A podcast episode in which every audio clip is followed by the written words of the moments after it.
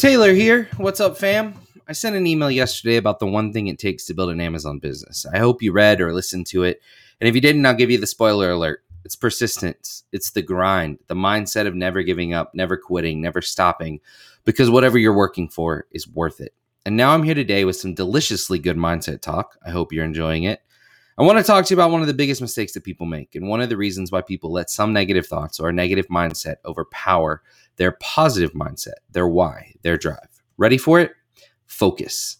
Last email I typed up and said this is it the how to's, the how to do product research, the how to start an LLC, the how to get approved for a Seller Central account, the how to negotiate with a supplier, the how to optimize a listing, the how to find keywords for a PPC campaign, the how to optimize said PPC campaign, the how to get initial sales and reviews a bunch of the how to's that when you first get started or even working to scale, they get in people's heads.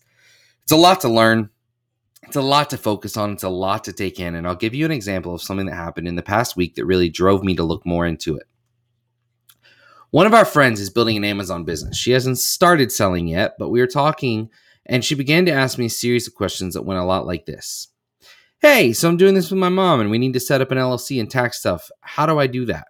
And then she asked, and what about a business bank account, a business credit card? How do I get those? And then, well, myself and my mom are partners, so how do we do all this with both of us? And then, if I wanted to sell a bundle, but I have to get it from two different suppliers, how do you get them in the same package so that I can sell it as a bundle on Amazon? And then, with suppliers, what happens if there's only a few of them? And how do we get more suppliers or find more suppliers so we can try to quote them against each against each other? And then and with PPC, where are you getting those keywords from? And then if I'm going to use Helium 10 Black Box for product research, what filters should I use? How do you even filter them? To be completely fair, those questions are slightly dramatic and slightly out of order, but I went something like that. My question to you is that I am I the only person that sees the huge flaw in that line of questioning? She hasn't started selling on Amazon yet for one reason. She hasn't found a product yet. And from my experience, nothing else matters at that moment in time for her business yes, LLCs and bank accounts and the entire business and accounting and tax side of things is important. Don't get me wrong.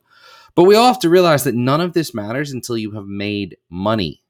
Anything to do with suppliers doesn't matter until you found a product.